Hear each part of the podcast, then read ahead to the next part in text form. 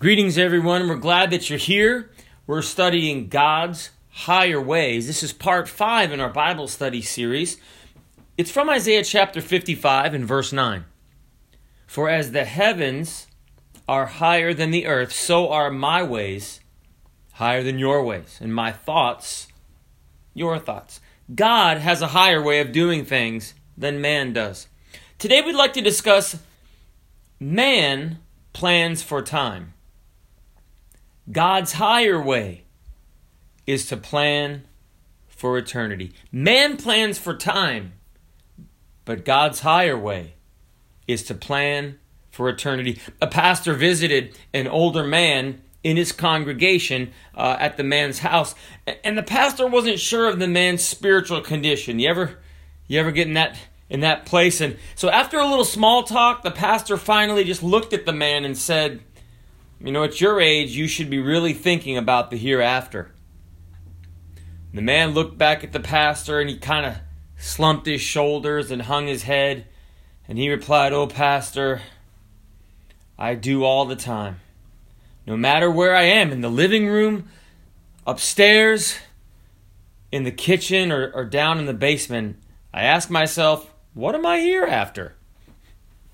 You know, the choice, Dave Hunt said, the choice we face is not, as many imagine, between heaven and hell. Rather, the choice is between heaven and this world.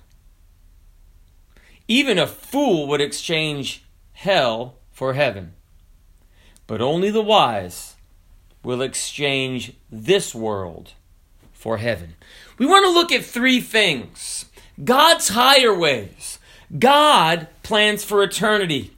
So, first of all, as people, men and women, that's you and me, God must have an eternal purpose for you and I. In Genesis chapter 2 and verse 7, the Bible says, and the Lord formed man of the dust of the ground and breathed into his nostrils the breath of life. And man became a living soul. We see that God is made up of body, the dust of the ground, spirit, the breath of life was breathed into him, and a soul. He became a living soul. God is an eternal creature made in the image of an eternal God. You hear people say, YOLO! Have you ever heard that? Y O L O. It's not someone to say, hey, Jennifer Lopez, like, YOLO! Or to someone who's really short, YOLO! No, YOLO is, is uh, I guess, an acronym. You only live once. Y O L O. You know, it's true. We only live once. But let me tell you something else that's true. We don't just live for here on earth. Christians know we have an eternal purpose.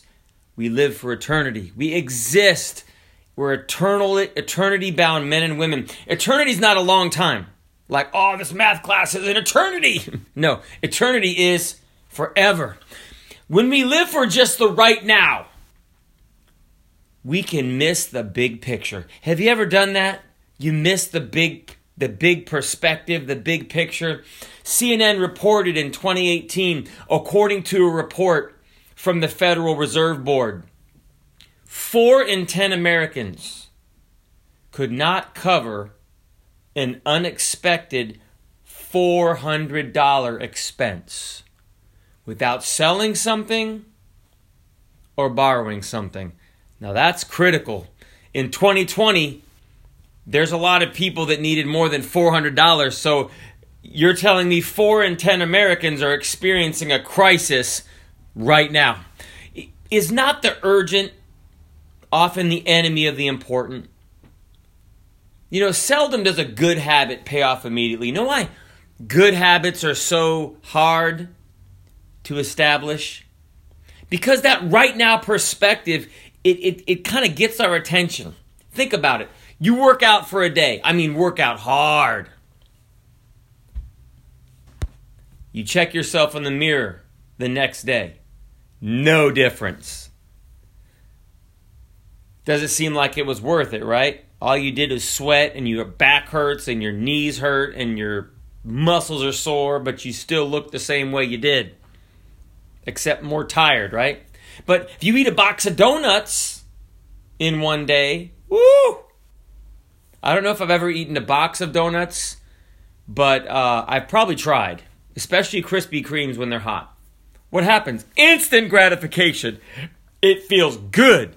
You might even sing or do that Snoopy dance with your noses in the air. I love donuts.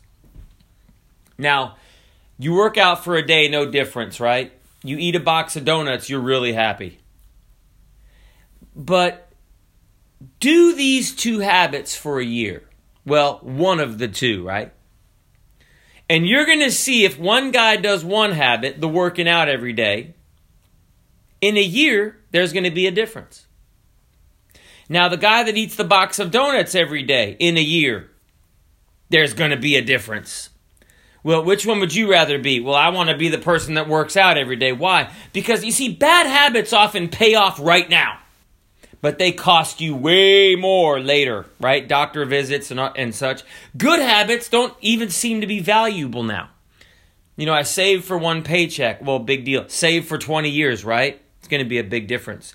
But good habits pay off in a huge way down the road. Isn't it true that with eternal things, they might not seem like they're paying off now, but they pay off in a big way down the road. We are eternity bound men and women, and we have an eternal purpose to serve God. You know, we all have desires, right? But if you're honest with yourself, have you ever sinned? Did something that God uh, doesn't allow, a transgression of what God wants. Someone said, uh, C.S. Lewis said, If I find in myself desires which nothing in this world can satisfy, the only logical explanation is that I was made for another world.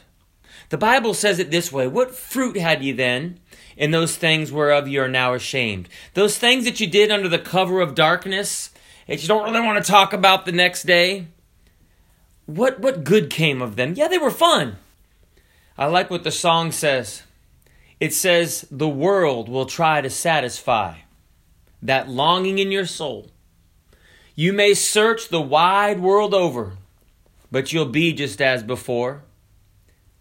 You'll never find true satisfaction until you found the Lord.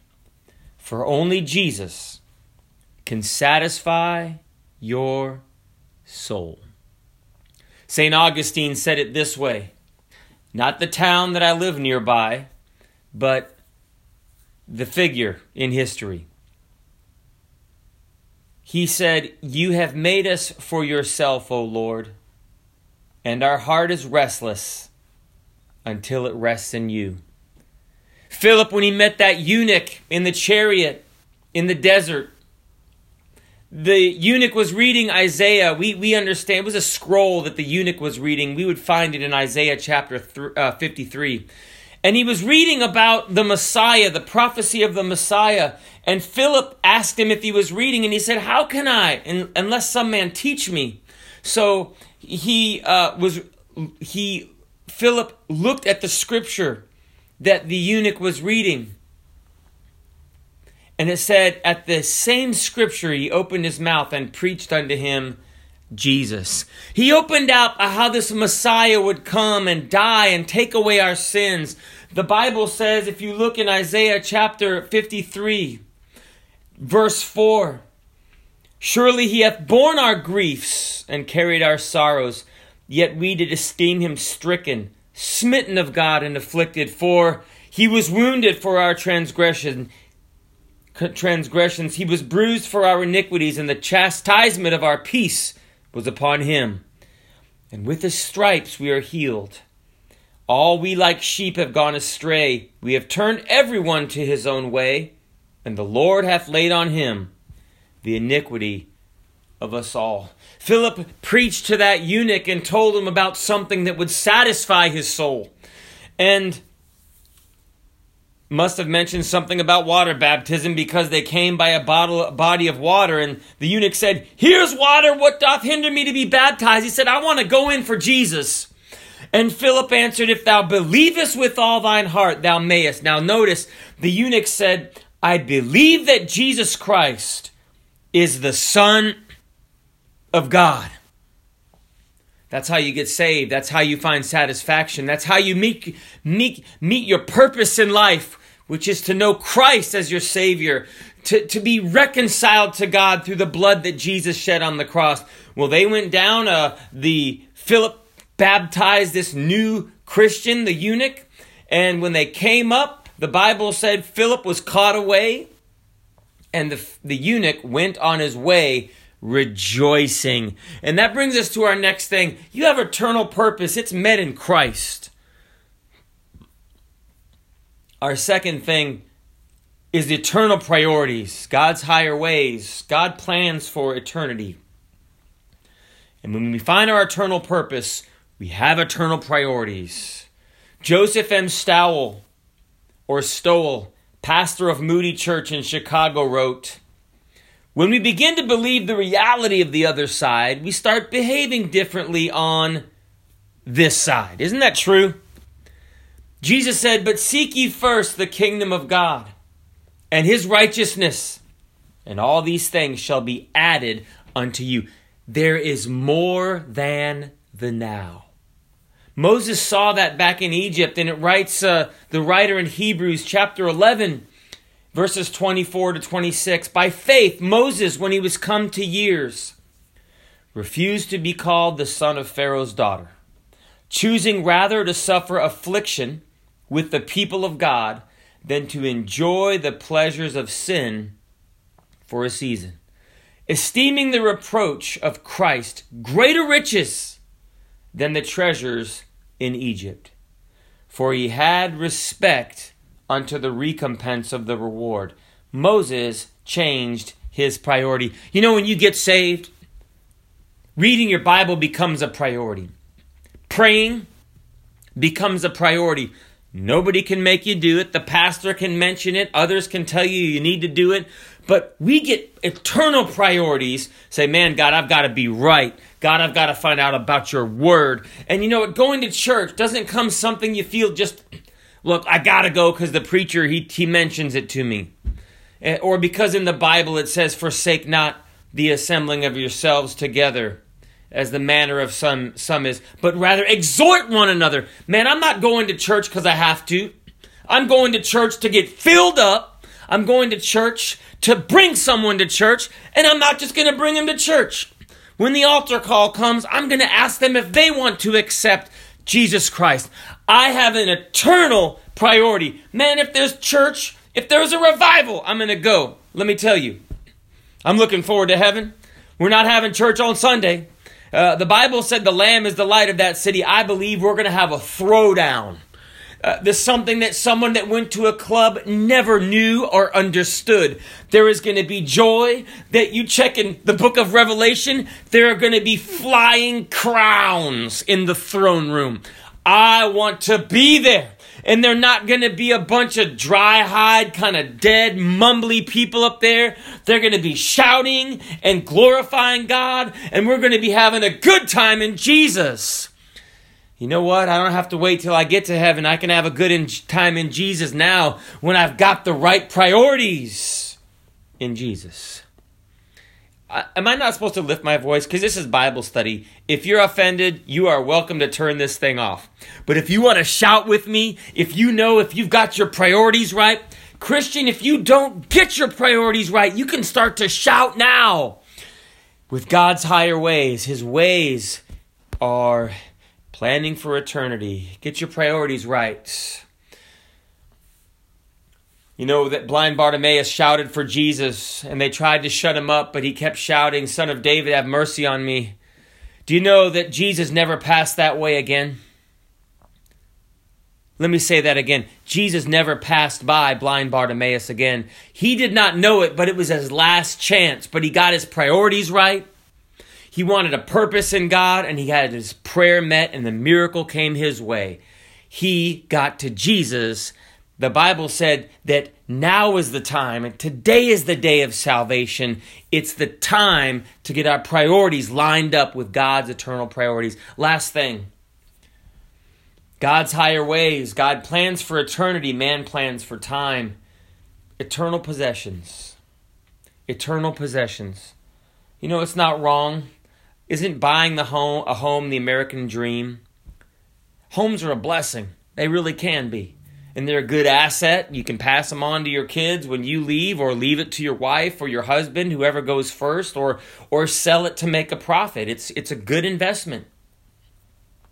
But eternal possessions. You see, because the Bible said we brought nothing into this world, then it is certain we can carry nothing out. But let me tell you about some eternal possessions. Say, preacher, you just said we can't carry anything out, so a house isn't an eternal possession. Aha! But it is. Did not Jesus say in John 14, verse 1, Let not your heart be troubled, ye believe in God, believe also in me. You see, if God has in your heart a desire for a house, do you think that's entirely wrong? But let me tell you, God's got something better than a house just down here or a mansion just down here. In my Father's house are many mansions, Jesus said. If it were not so, I would have told you. I go to prepare a place for you. And if I go to prepare and prepare a place for you, I will come again and receive you unto myself, that where I am, there ye may be also. And whither I go, you know, and the way you know. Isn't it interesting? People want to have a house. God said, Hey, I've got a house for you. And God said, I've got more things for you. Now abideth faith. I've got that. You can take that with you when you go. Hope. You can take that with you when you go. Charity or love. These three, they abide. They don't die. You can take them with you. The joy unspeakable and full of glory, the joy of the Lord is our strength. You can take that with you when you go. The peace of God, he said, My peace I give unto you. Now, if God gives it unto you, it's, in, it's, a, it's an eternal thing by definition if it belongs to Christ. That eternal peace said, uh, My peace I give unto you, not as the world giveth, give I unto you. You can take that too. It's an eternal possession. Billy Graham, and I, would like to kind of close with this. He quotes and he said, Someday you will read or hear that Billy Graham is dead. Don't you believe a word of it. I shall be more alive than I am now. I will have just changed my address.